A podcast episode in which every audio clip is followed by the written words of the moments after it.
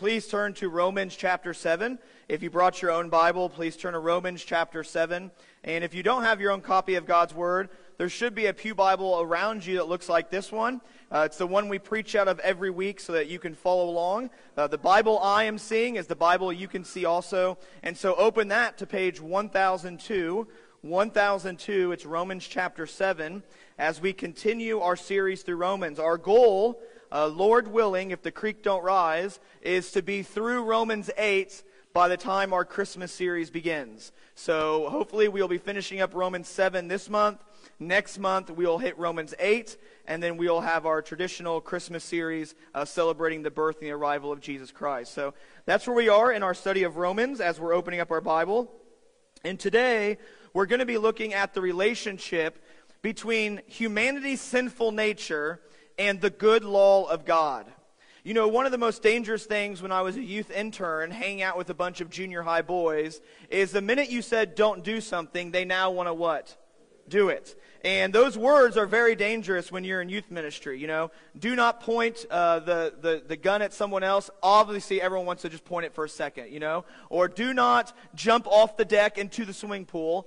You've just now invited some kid to do what? Jump off the deck into the swimming pool. Or do not go on the church roof to throw water balloons off. You've now given them an idea of what they should do. A lot of times when we hear the words do not, for some reason in our, in our sinful nature, it stirs more temptation and enticement than it does actually deterring the activity that someone doesn't want us to do. Because of our sinful nature, when someone tells you don't do something, for some reason, rather than deterring you from doing it, it actually motivates you to want to do it. You know, don't touch the stove, it's hot. Every kid wants to what? Touch that stove. And you're saying, well, maybe, maybe humanity hasn't always been like this. Well, Adam and Eve in the garden don't eat of that tree. And what do they decide to do? Eat it. Yes. The Ten Commandments come out. One of the Ten Commandments says, Do not make yourself an idol.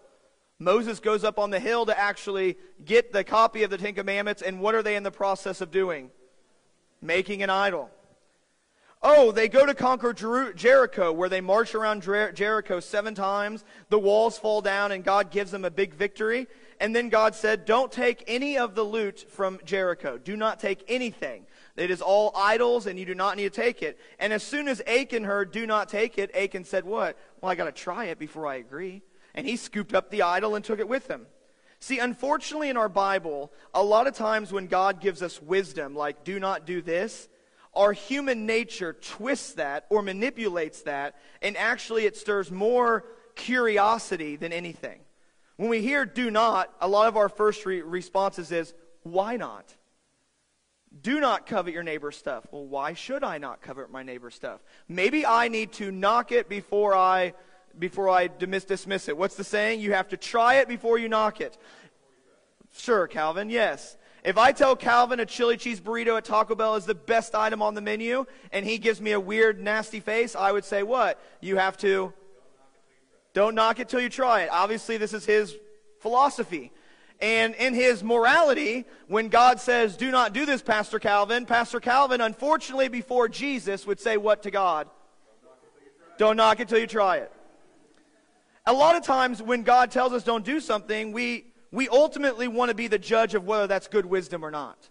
And so what happens is God gives us this good and beautiful and holy law. He gives us this moral conduct in the Bible. We call it holy because He is holy who gave it. We call it good because He's a good God. We call it just because He's a just God. So God has given us all this wisdom, all these proverbs, all these teachings, all these parables. And before you have the Holy Spirit, that's very important for us to understand, pre Jesus, every time that wisdom was introduced into your life, your sinful, your sinful nature would find some way of using it not to deter you from sin, but actually to entice you to sin. It, it's amazing the depths of our depravity. It, it's amazing the depths of our rebellion against God. That even when God gives us wisdom, we find a way to manipulate it as an invitation to more sin. You know, don't commit adultery. And there's part of you that says, oh, maybe I could manage two wives. Calvin laughed. Pre conversion, Calvin. And so that's what we're looking at today. If I, if I, if I do my job well, we're going to have a better understanding of the relationship of God's law and our sinful nature, both prior to conversion and post conversion. We're going to know who is to blame when it comes to sin and our bad choices. And if I do my job extremely well, you'll leave here today knowing that you can be delivered from this state. That there is a deliverance from this sinful twisting of God's good law if you will die and be united with Jesus. You can get out of the sinful nature that you have been born with. You can get out of the sinful nature that even when you have wisdom being shared, you find a way to turn it into a sinful desire. You can get out of that trap, out of that misery today, if you will die and be united with Jesus. All of us start here. So, what we're going to learn today will not be something new to anyone. All of us, by nature, when we hear wisdom given to us, find ways of trying to work around it rather than to work with it. I actually want to start in verse 7 today and start with verse 7 through 13 and then go back up to verses 1 through 6. The reason is is I want us to see that when Paul talks about being released from the law, he's talking about being released from the sinful manipulation of the law. And we won't understand that till verses 7 through 12. And I think it'll be a little more clear to understand what is Paul talking about being released from. All right? So let's start in verses 7 through 13. This is a autobi- autobiographical uh, part of the Bible where Paul is talking about how his sinful nature twisted a good and holy law. Paul starts in verse 7 by saying, What should we say then? Is the law sin? The reason he's asking this question is because in the verses right above this, it, he talks about being released from the law and how the law stirred him to sinful passions. Look at verse 5. For when we were in the flesh, the sinful passions aroused through the law. So the law was arousing his sinful, rebellious heart. And so he gets to verse 7 and he anticipates that someone who's a biblical person is going to say, well, then, Paul, are you accusing the law of being sinful? Are you calling the law of God evil? Are you saying that what God gave us, He gave us something that was dark and evil and something that hurt us? Is the law inherently evil? It's kind of like the questions he answered in chapter 6. Should we sin more so grace abounds? You know, this idea that Paul's anticipating the counter questions. And look at Paul's answer, the very first two words after, is the law evil or sinful? He says in very straightforward, somewhat of an aggressive way, he says, absolutely not. Now that's the short answer. Take your finger down to verse 12. Here's the longer answer. So then, the law is holy, and the commandment is holy, and just, and good. So, what is Paul's perspective of the law of God? When I say the law of God, think of like the Mosaic law. What is Paul's perspective of the law that Moses received in Exodus? What is his perspective? That those rules, that morality, that system of living is holy. It is holy because by nature it must be because of who it came from. The law reflects the lawgiver. The law had to be written, and the person who wrote the law was God. And we know from the Bible that God is holy. So the law is holy. It sets you apart. It makes you look like Him. It has no darkness. It has no unrighteousness. There's nothing of injustice in it. It's holy. It's pure. The second adjective that Paul gives the law is it's just. It's just. It points out what is right. It leaves no room for being charged, uh, needs no room for wrongdoing. And by its nature, it brings about justice. And also, the law is good. The law is good, it's beneficial for mankind. And so Paul says, when we must be released from the law, which is what we're going to have our second point, the question is, Paul, if we're being released from the law of God, is the law of God bad? And Paul says, no, no, no, no, no. What Moses received was holy and good and just. Absolutely, by no means am I saying that the morality of God in the Old Testament is wrong. No, by no means am I saying we should unhitch from the Old Testament or that we should become anti law or somehow we should get rid of the morality. Listen, you should have no other gods beside me is a good moral law. Amen? You should make no idols. You should not commit adultery. Don't steal. Don't covet. Keep the Sabbath. All of that is good, holy, and just. Here's the problem, though. What made it appear to be evil was not the law, but rather the sinful nature of humanity that twisted it. Listen, I learned a lot this week. If you'd asked me to uh, explain this passage to you three weeks ago, I may have struggled a little bit. I have learned a lot about how the depths of humanity, that the sinfulness of who we are, it's embarrassing that God tried to give his people good and holy and just ways of living. Remember what? If you keep this law, I will bless you. I'll give you land. I will give you a harvest. I will give you security from your enemies. I want to do good for you. So obey this law, and I will bless your people. And those rotten, wretched sinners of the Old Testament did everything other than what? Obey that law.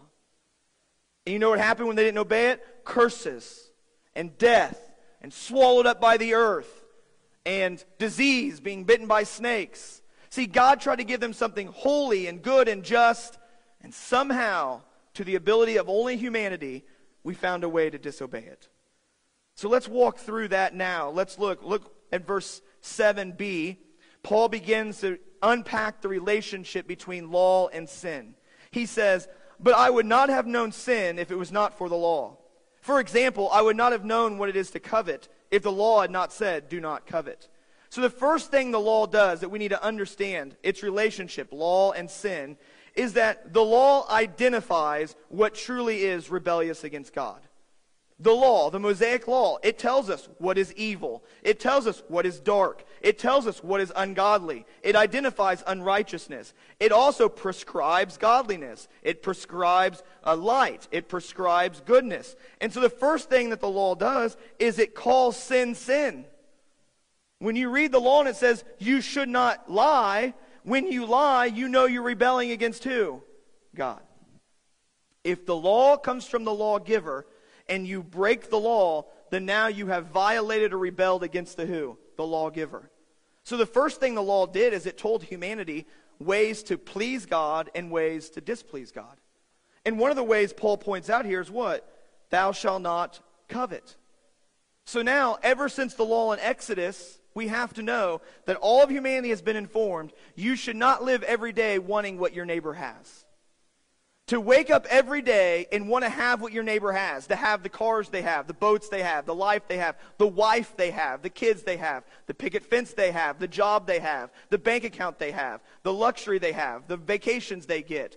Whatever it is, you as a human being were not created to look at your neighbor and spend all of your life desiring what they have and you don't have.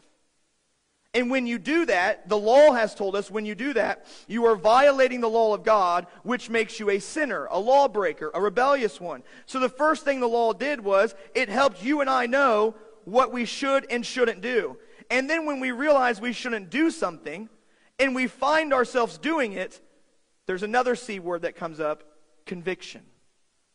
The law called sin sin, and the law convicted the consciousness of sinners. That's what the law does. You want to know what sin is? You want to know how not to live? Go read the law. And then as you're reading those rules and you come across ones that you break every day, you're going to feel what? You're going to feel convicted. Now, listen, that conviction is universal because none of us are perfect. That conviction is actually the first step to salvation. It's the first step to recognizing your need of a Savior.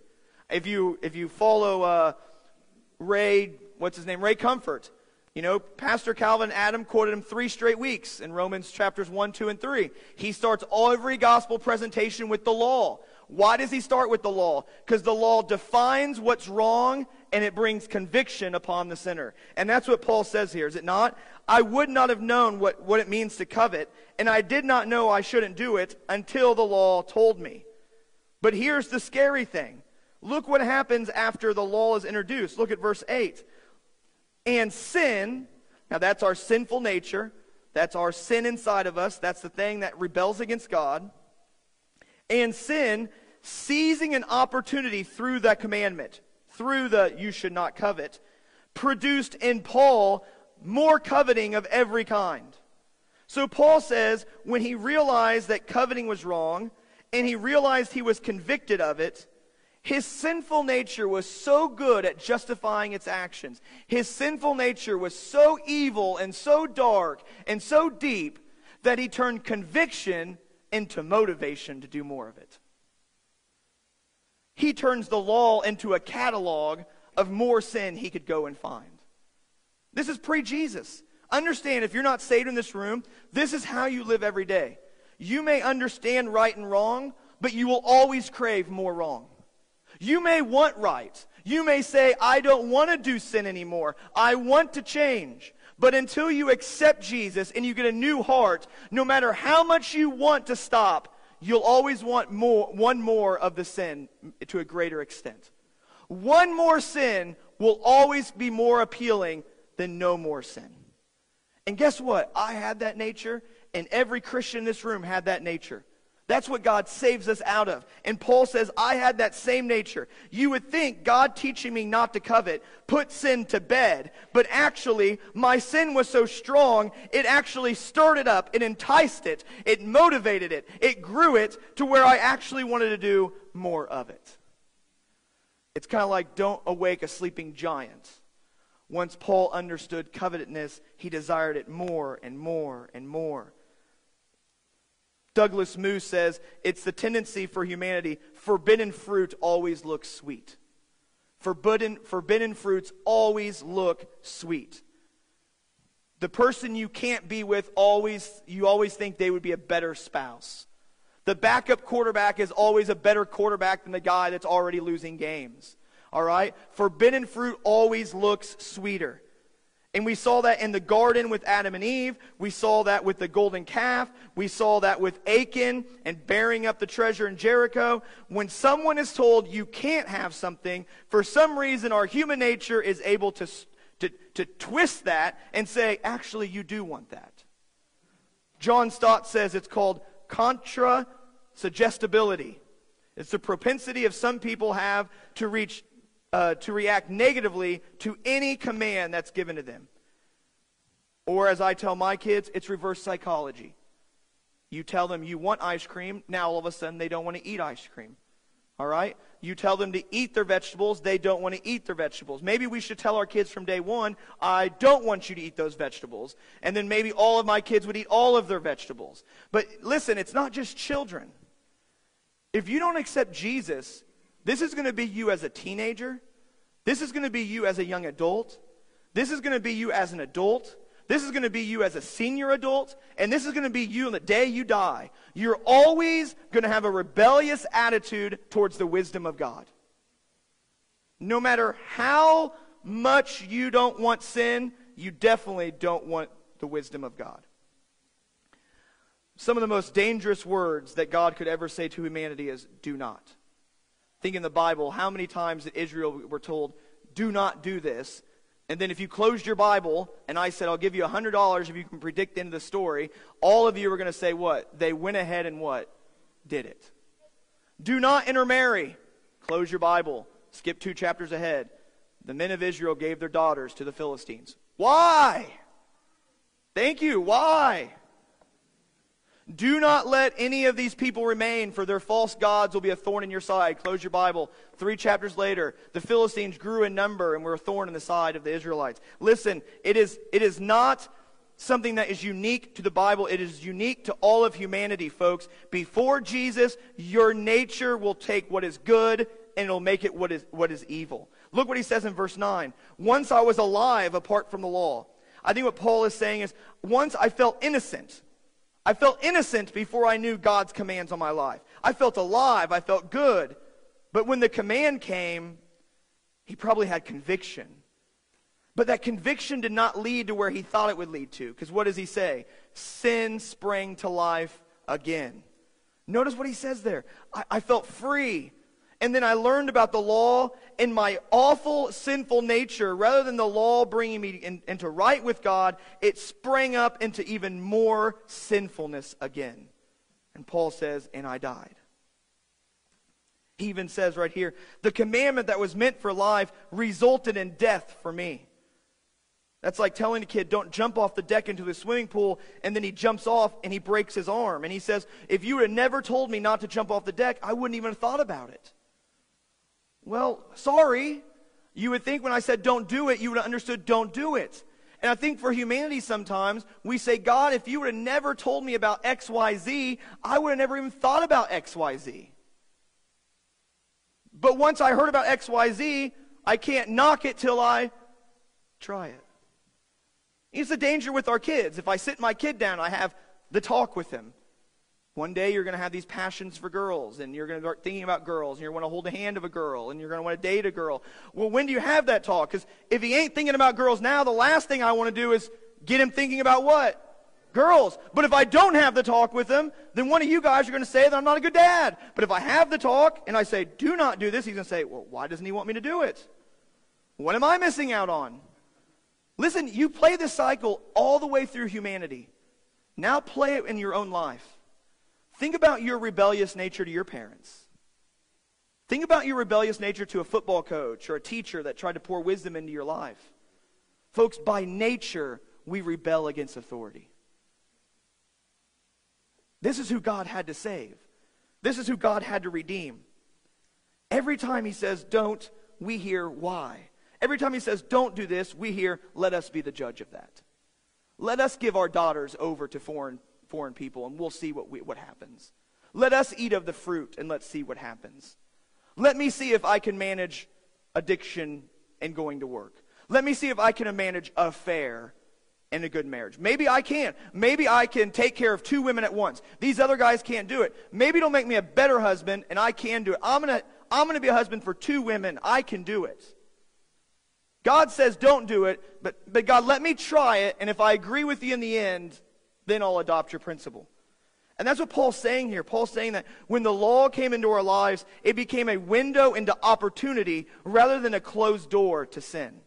It became an, an idea. What was supposed to bring him life resulted in death for him. In verse 11, he says it again. For sin, seizing an opportunity through the law, deceived me, and through it, it killed me. This word for seizing is a military word. It means to advance beyond your base camp. So it's an opportunity, it's a strategic moment where I can take my army and I can gain more ground. I can advance my camp. I can move the boundary marker further. And what sin says is, look, I already had a hold of you. But whenever people tell you about what not to do, it's actually an opportunity for me, sin. You know, this nature you have. It's an opportunity for me to push the boundary even further. I mean, who wants to? This is not an enjoyable lifestyle, folks. That every time wisdom comes into your life, it's an opportunity for your sinful nature to push your rebellion even farther, to push you even into more spiritual death, even more consequences. You go from just losing your job to losing your family. You go from, from, from losing a friend to losing all of your friends. The idea is sin takes what is good and holy and just and somehow manipulates it in order to push you further into sin. because we got to try it before we knock it. We got to be the judge of it. And in the end, we get deceived by our false security, and in the end, it kills us. That's why he says in verse 13, Therefore, did what is good become death to me? Did the law bring this death upon me? Absolutely not, church. It was not the law that brought you spiritual death and the consequences of your sin. No, it was sin sin. It's your own nature that is getting you into the pickles you're in. You like it, you desire it, you give in to it, you pursue it. It wasn't the law. It's just that you heard wisdom and you thought, well, why can't I have that? And that nature inside of you, your rebellion against God, pushed you further into rebellion. It wasn't the law that's to blame. You know who really is the culprit of why you're in a death trap of sin? You.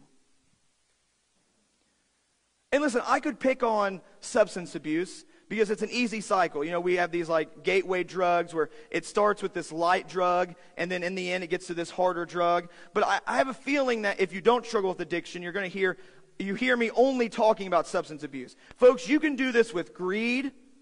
You go from changing one number at work to changing two numbers to changing some inventory, to taking some money out of the cash drawer, to taking more money out of the. It, you can do it with anything, folks. It's not just substance abuse that starts, but every sin. You can do it with pride. You can do it with lust. You can do it with, with uh, covetousness. Anything. It starts off and you, you're told, don't do this. And your immediate response is, I want to do it now. And then that gets boring and you're being told by someone, well, at least you don't do this. At least you don't do this. I mean, all you're doing is stealing one pack of cigarettes from QuikTrip. At least you're not stealing a carton of cigarettes. And then all of a sudden, your sinful nature says, What? Well, I want to see if I can steal a carton of cigarettes. Well, at least you're only stealing a carton of cigarettes. You're not stealing cartons. Hmm. Maybe I can steal cartons. And that's how it goes with any sin is someone says to you or someone comes along and says, "Well, at least you're not doing this. At least you're not this, or at least you're not doing that." And your sinful nature says, "Well, watch me do that." Folks, it, you should want to be released from this because it's an ever-ending cycle. What Paul teaches us in 7 through 13 is this that before Jesus, no amount of wisdom can save you. The law cannot save you. Going to church and just knowing the rules will not save you. Nurture will not save you. Nothing will save you. The only thing that's going to save you is getting rid of that sinful nature.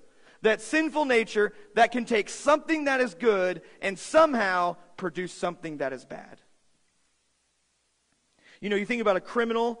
Let's say someone goes and he robs a bank and then he goes to jail and he's sitting in the jail and he's listing off every reason why he's in that jail. Well, my grandmother didn't love me. You know, I didn't go to the right school. My parents didn't buy me a car. My wife left me. You know, XYZ. My, my, my owner fired me. You know, if, if, if all these things wouldn't have happened, I wouldn't have robbed the bank.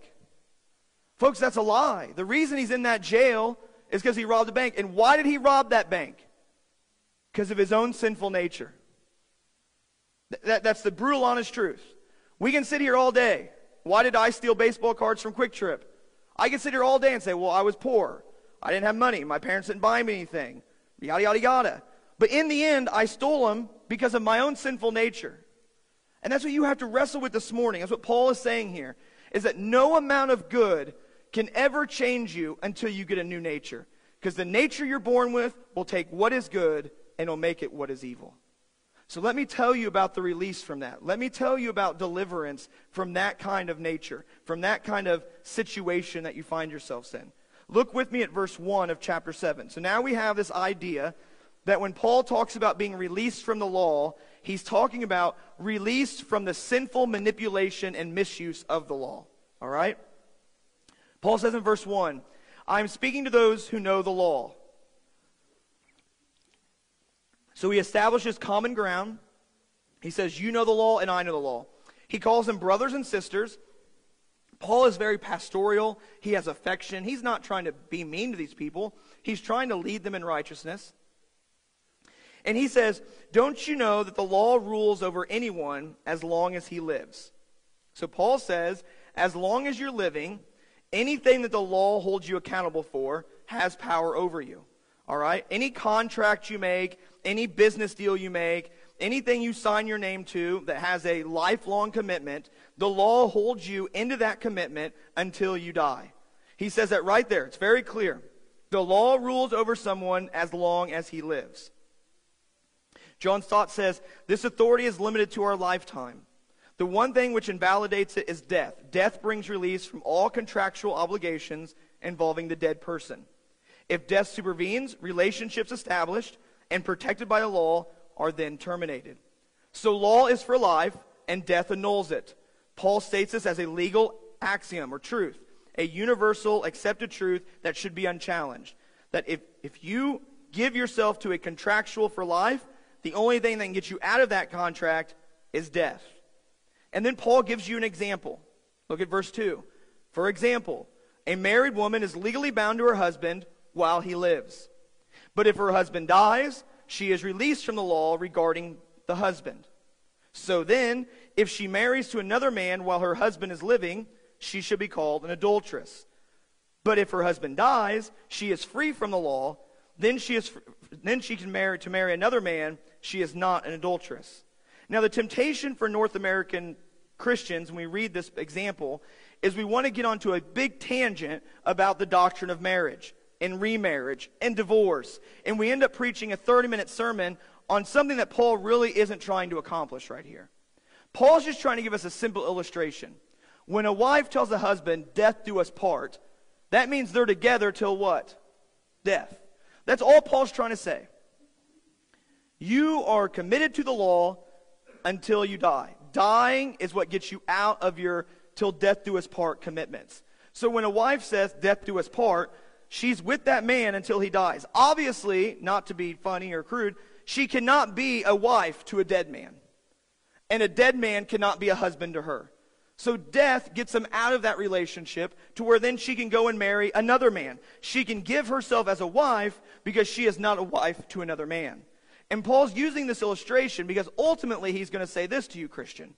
You cannot belong to Jesus until you die to the sinful manipulation of the law that you're living in.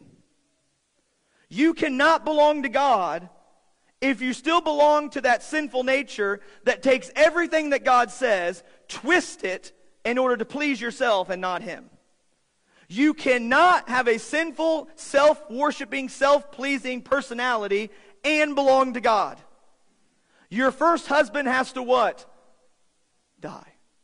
Your first husband was the law.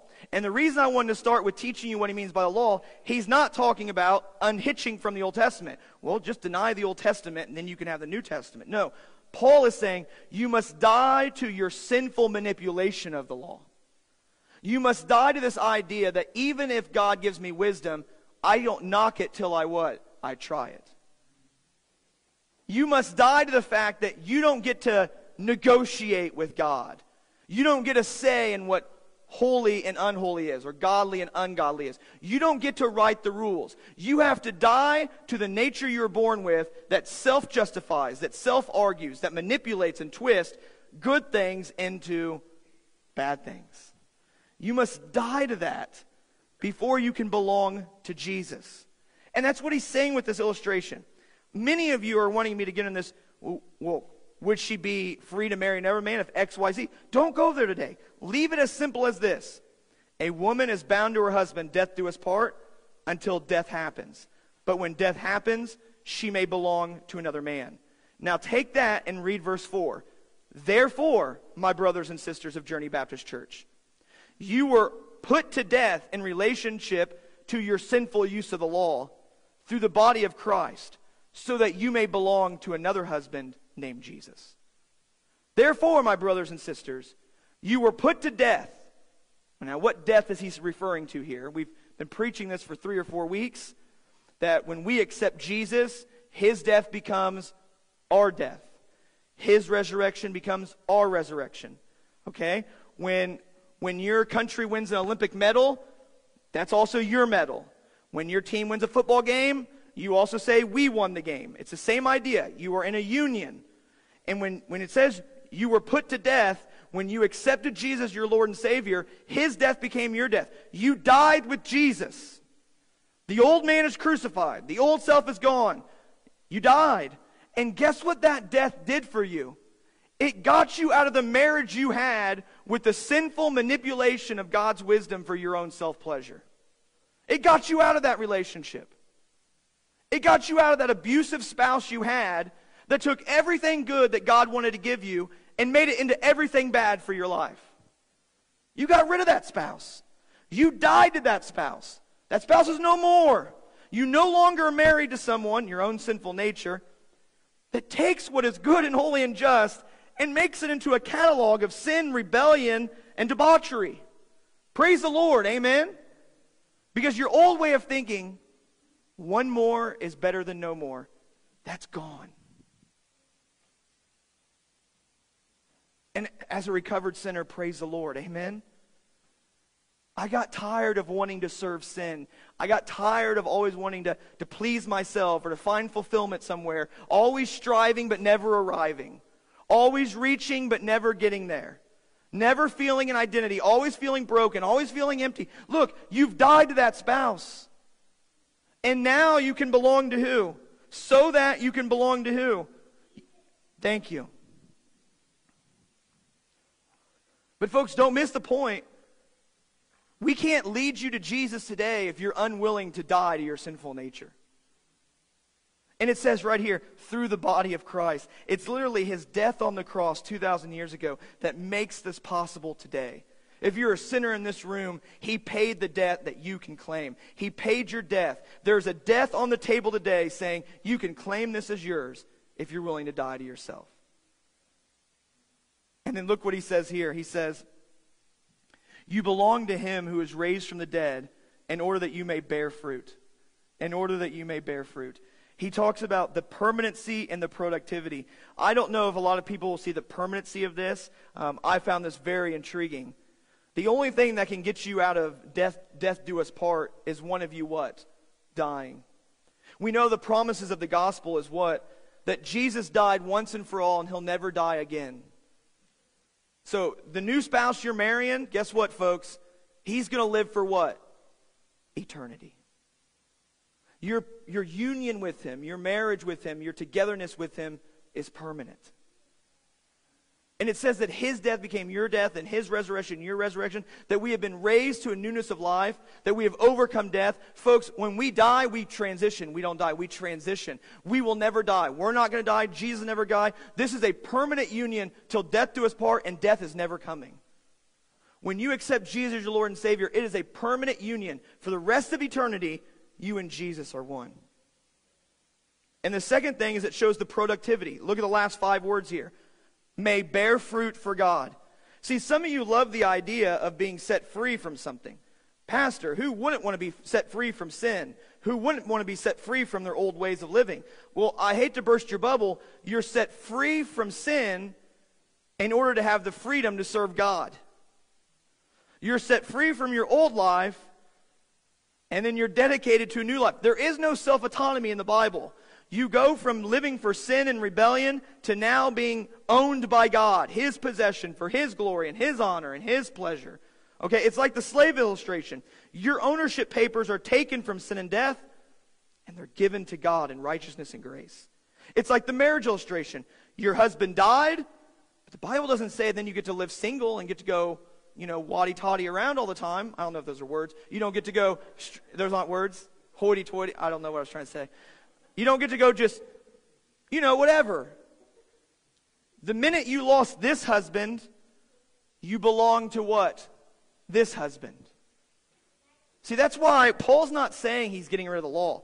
Because the minute you join Jesus is the minute you're going to honor his morality. You're going to honor his godliness. You're going to honor his righteousness. What he says is what you're going to do. So you're set free from sin, but you're also set to serve Jesus.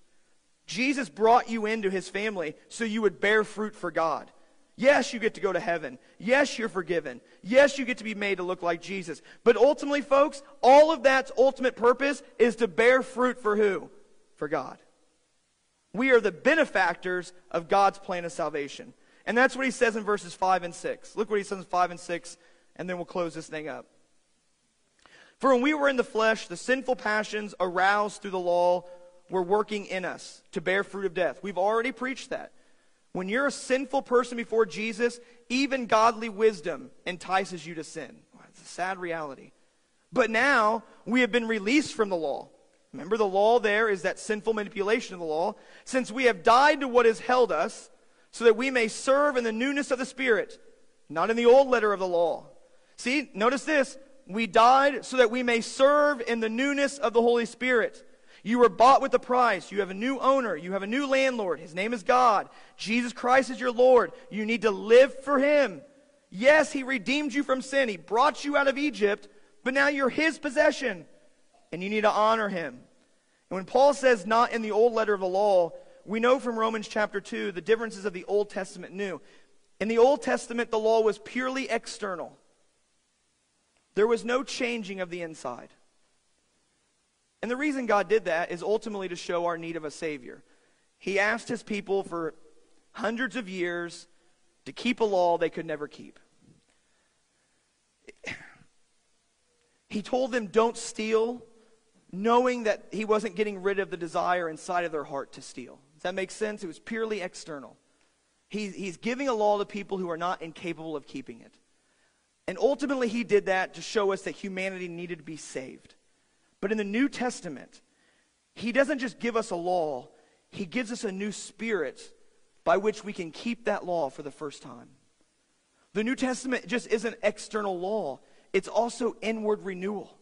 For the first time, you walk not in the flesh, but in the spirit. Romans chapter 8, all next month. We walk not in the flesh, but in the spirit. Now the law is not something of a catalog of sin. Now it's an opportunity to serve. You should not steal is not a temptation to see what it would feel like to steal. Now you should not steal is an opportunity to show God how much you love him. That having something you didn't earn is not worth dishonoring him. Does that make sense? You want to make him proud. Being in God's family, you wake up every day and say, I want my Heavenly Father to be proud. Well, how do I make him proud? Do what he has told us to do in the, in the law. Make him proud. Do what he commanded. But like I've said this whole sermon, the problem you have is Jeremiah 17. The problem we have before Jesus is Jeremiah 17. Listen to Jeremiah 17. The heart is more deceitful than anything else, and it's incurable. Who can understand it? I, the Lord, examine the mind and I test the heart, to give to each according to his ways, according to what his actions deserve. If you're in this room and you're pre Jesus, you've never accepted him, the problem you have is not the life you grew up in, it's not the circumstances you find yourself in, it's not the rules that God has given us. The problem you have before Jesus radically changes you is you have a heart that is wicked and deceitful. And no amount of law is going to constrain it. No amount of guardrails can keep it in line. No amount of warnings can scare it. No amount of wisdom can train it. No amount of tutoring can tame it. Your problem is that you have a heart that is deceitful and dishonoring and selfish, and, and, and you are never going to please God without getting a transplant. And that's why in Ezekiel 36, he gave his people this promise I will take you from the nations and gather you from all countries, and I'll bring you into your own land, and I will sprinkle you clean. I will sprinkle clean water on you, and you will be clean. I will cleanse you from all of your impurities and all of your idols. Now, listen to this promise he gave Ezekiel I will give you a new heart, and I will put a new spirit within you. I will remove your heart of stone and give you a heart of flesh. I will place my spirit within you and cause you to follow all of my statutes, rules, and ordinances, and you will carefully observe them. For, for those who are not Christians in this room, what that is saying is that you must be born again today. You must die to your old life. You must receive Jesus. And John chapter 3 says that when you receive Jesus, when you look upon Jesus for salvation, that you are born again, that God gives you a new heart and a new spirit. Or maybe you like Hebrews 11 that says your heart needs to be sprinkled clean from the evil conscience. Or maybe it's 1 Peter 1:22, you need to purify your souls by obeying the teaching of the gospel. So for some of you you're on the pre-conversion side and you're wondering why everything you attempt to do to improve your life fails. I go to those classes. I try to follow those rules. I try to work harder on my life. I try to be a better person. Folks, all of that is going to ultimately fail because your problem is the deceitful heart that is within you. And anything good anyone introduces into your life, you will manipulate into an opportunity for sin. That's the pre conversion side. For you Christians in this room, you're on the post conversion side, where you're looking back and realizing that the only reason you overcome those issues is because the Spirit God put in you. The only reason you've seen success and growth and maturity is because you do have a new heart and you do have a new spirit. But all of us are looking to the same moment in time. Some of you are looking to what you need to do. You need that new heart. And some of us are looking back and we're extremely thankful we have it. Because the depths of who we were before Jesus took everything that was good from God and somehow used it to feed our sinful desires. And you'll never get out of that until you're born again, you're sprinkled clean, and you purify your soul with the gospel.